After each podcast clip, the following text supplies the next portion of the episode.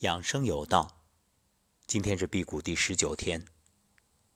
有朋友问我，你提倡补充营养素，认为这对于健康很重要，而你现在又在辟谷，那你辟谷期间补充营养素吗？我的回答是没有，什么都没补充，只喝水、睡觉。那大家的问题就来了，这是不是矛盾了呢？对呀。如果说补充营养素好，那为什么不在辟谷期间去补充？我说不矛盾，殊途同归，异曲同工。这两者呢，一个是加法，一个是减法。我们举个例子啊，比如一部车子，你现在超负荷运行，拉了很多货物，很费劲儿。那么加法是什么？加法是。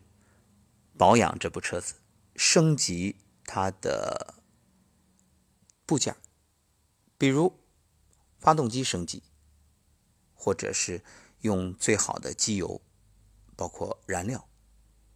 那减法是什么？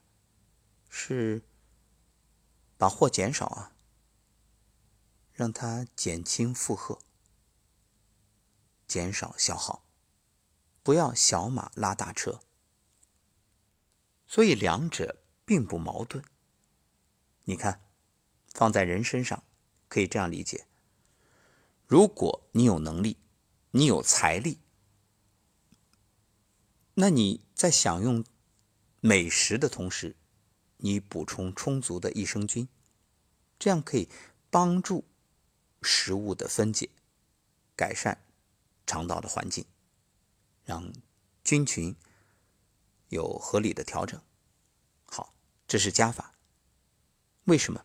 因为人在消化食物的时候，它是需要气血去辅助，就是你吃进去的东西啊，你得有成本、有能力来消化吸收它。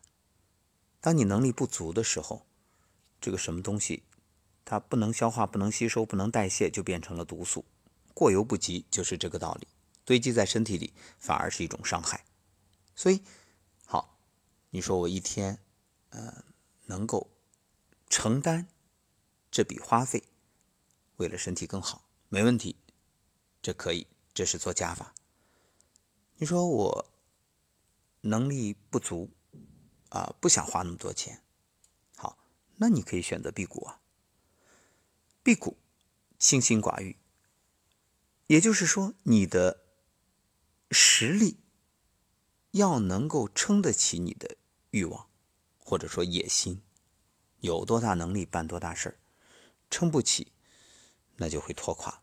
放在一个企业上，你的实力撑不起野心，那你盲目扩张，资金链会断裂，最后轰然倒塌。那放在人身上也是，你的能力撑不起你的胃口。结果最后呢，就因为这个贪，导致身体越来越差。因此，辟谷就是在做减法，而补充营养素呢，是在给身体做加法。你看，两者一点都不矛盾。其实，无论加法还是减法，归根结底，就是你要明白，健康是此生最重要的事儿。